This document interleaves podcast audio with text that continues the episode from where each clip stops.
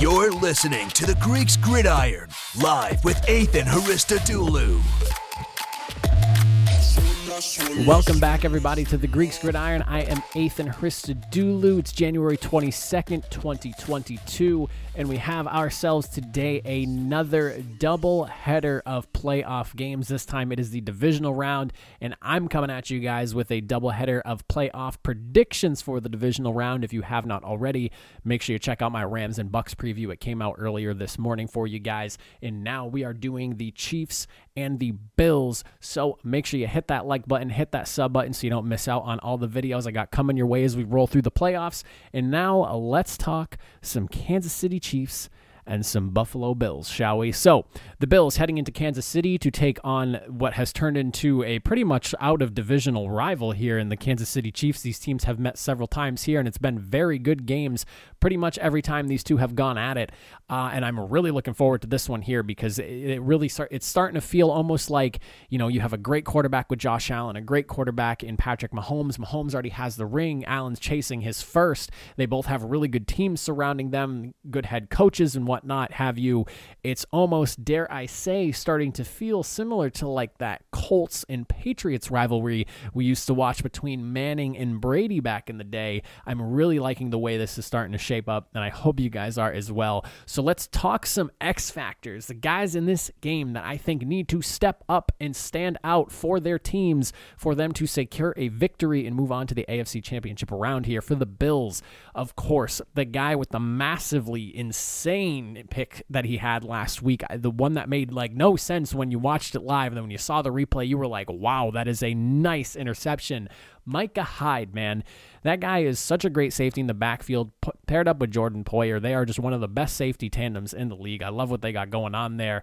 Uh, so between those two guys, locking it down over the top, trying to slow down the big play offense that the Kansas City Chiefs love to deploy. You also got the linebacker Matt Milano, one of the more like underrated guys in the league. He does a great job in pass coverage. He is a, one of the leaders on that defense. You know, right up in the middle of that team there, doing an excellent job over in Buffalo for them and, and somebody that I just don't think gets a lot of love. And I'm sure Buffalo Bills fans would probably agree with me on that one. It does not feel like people really know what Matt Milano does for that defense over there and how good he plays in the middle of the field for them. Uh, but of course, on the offensive side, wide receiver Stefon Diggs, the big money wide receiver they brought in to help Josh Allen grow into the beast of a quarterback that he is today. But the standout guy, the guy that I think needs to show up and have another game because potentially this game is going into some very high scoring numbers, I believe. Josh Allen, the quarterback. I don't think it, I think, you know, it kind of goes without saying at this point when it comes to these two teams matching up, you're going to need a really aggressive offense to just put up as many points as possible because you're pretty much just playing keep up with each other between these two teams here. He had five touchdowns, 308 yards to the air, six rushes for 66 yards on the ground as well. So the guy totaled for over 370 yards of offense on his own. Uh, I mean, what more is there to say? Uh, this this is a quarterback driven league, and we are having another budding rivalry of two really good quarterbacks that are great quarterbacks at this point in their careers. Uh, and and you know Josh Allen, if he's not having a big game against the Chiefs, I just don't know if the Bills can come out of this one successful. Whereas on the flip side for the Chiefs, Tyreek Hill and Travis Kelce, they're big money pass catchers, the guys that, you know, basically move the chains for this team when things are going wrong. Pat Mahomes knows where he can go. Then on the defensive side of the football, you know, Tyrann Mathieu, Chris Jones, you know, the leaders of that defense, and, and Tyrann Mathieu especially, what a career he has had, and just like the player that he has turned into for into for this team. Uh, maybe not the best year of his career this year, but I mean that guy has been a leader and, and a voice on that team for quite some time now, and I love to see it because I remember him coming out of college, people thinking he was somewhat of a troubled guy, and that was why he slipped a little bit. I actually really wanted the Colts to go after him because we needed needed a safety at the time.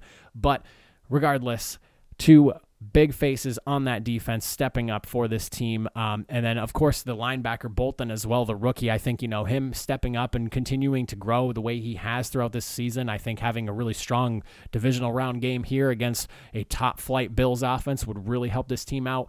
But ultimately, like I said with the Bills, I think it boils down to the quarterback. Patrick Mahomes needs to have a big game in this one here did a great job against the Steelers last week, putting up points. It almost felt like the Bills sent a. It's, it's almost like these two teams kind of felt like they knew they were going to come meet each other just based off who they were playing.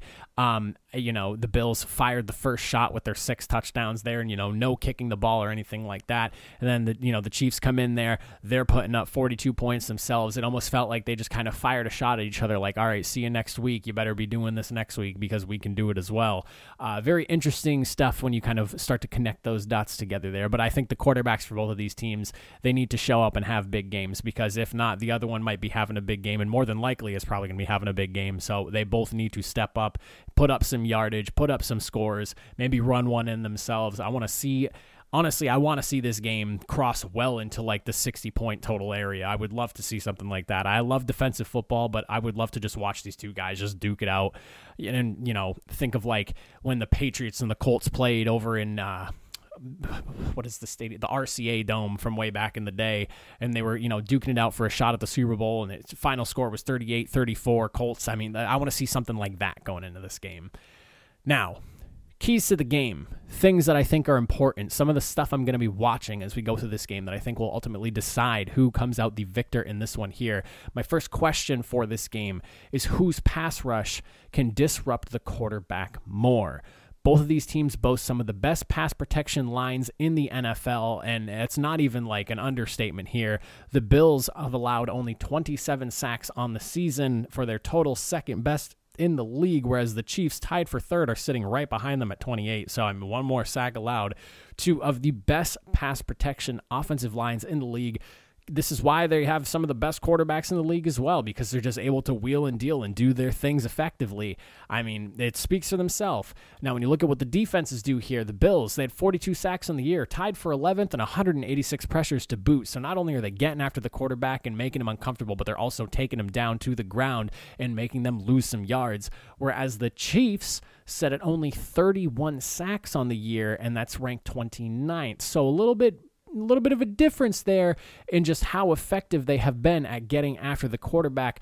Chiefs sit at sixth in the league with 178 pressures, so a few pressures behind what the Bills do, but the Bills are a better team when it comes to actually getting to the quarterback and bringing him down to the ground. So, with that in mind, can the Chiefs maybe go against how their defense has fared in their pass rushing game and take down this number two offensive line to even up the game a little bit here? I do expect the Bills to be aggressive. They have been all year, and they've made quarterbacks feel uncomfortable. I think Mac Jones last week looked very, very uncomfortable against that Bills front, and I know that those Bills are chomping at the bit to knock out the Chiefs and kind of avenge their playoff loss from last year, so to say.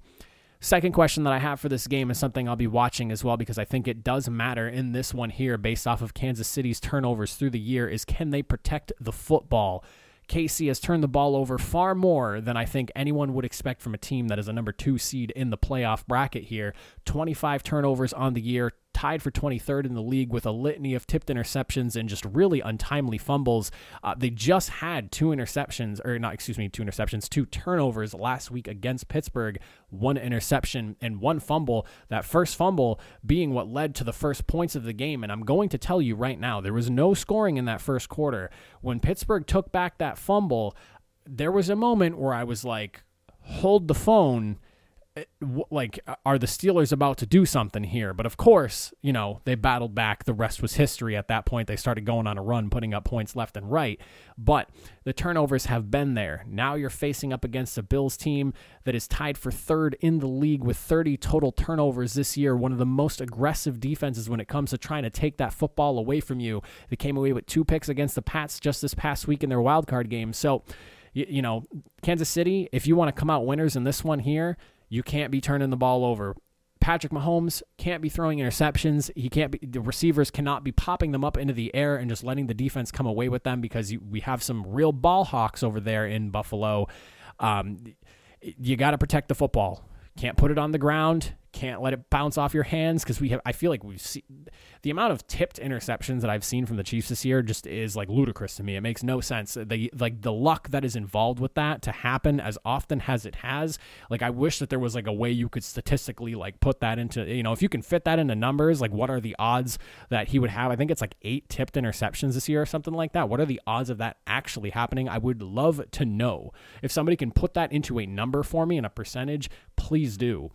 Um, but my last thing and real question for this one, and this one's for the Bills here, and I'm curious to see how they fare in this one, is can this Bills offense dominate KC's surging defense? Now, this defense started out in Kansas City really bad at the beginning of the year, and then about that midpoint, they kind of like flipped the switch, and since then, they've been a pretty good team, uh, and I don't want to say have fallen back at all, but maybe taken like a half step back since that big midseason surge there. The Bills, with how effective that offense has been, they've only gone three and out on 15% of their drives.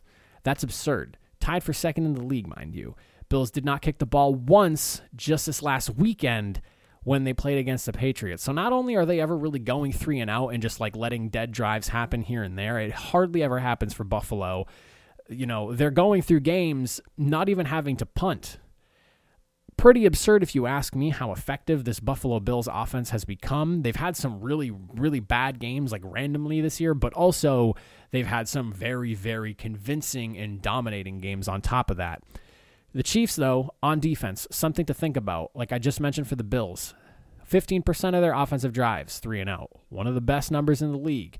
The Chiefs' defense has forced three and outs on only 18%, only 18% of drives, which is actually tied for 28th. So they tend to allow drives to kind of, you know, trickle down, and it takes, you know, maybe a couple of series or, or two to stop, you know, maybe a few sets of downs before they're actually able to get the stop or ultimately allowing those points or allowing field goal or, excuse me, touchdowns or field goals, whatever it may be that they end up allowing.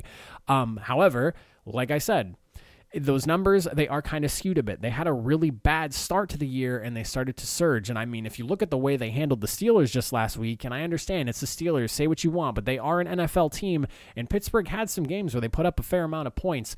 The Chiefs' defense didn't allow the offense to score up until the 410 mark of the third quarter. So, I mean, up until that point, the only points that came was from the defense. They were literally not letting Pittsburgh do a single thing until pretty much the end of the game when they were like, all right, like we have this in the bag here. We're up, what is it, like 35 to 7 at this point? Like, okay, not a big deal. Whatever the score line was when they were getting into that point there. I mean, the defense has looked really good. Um, again, really bad start.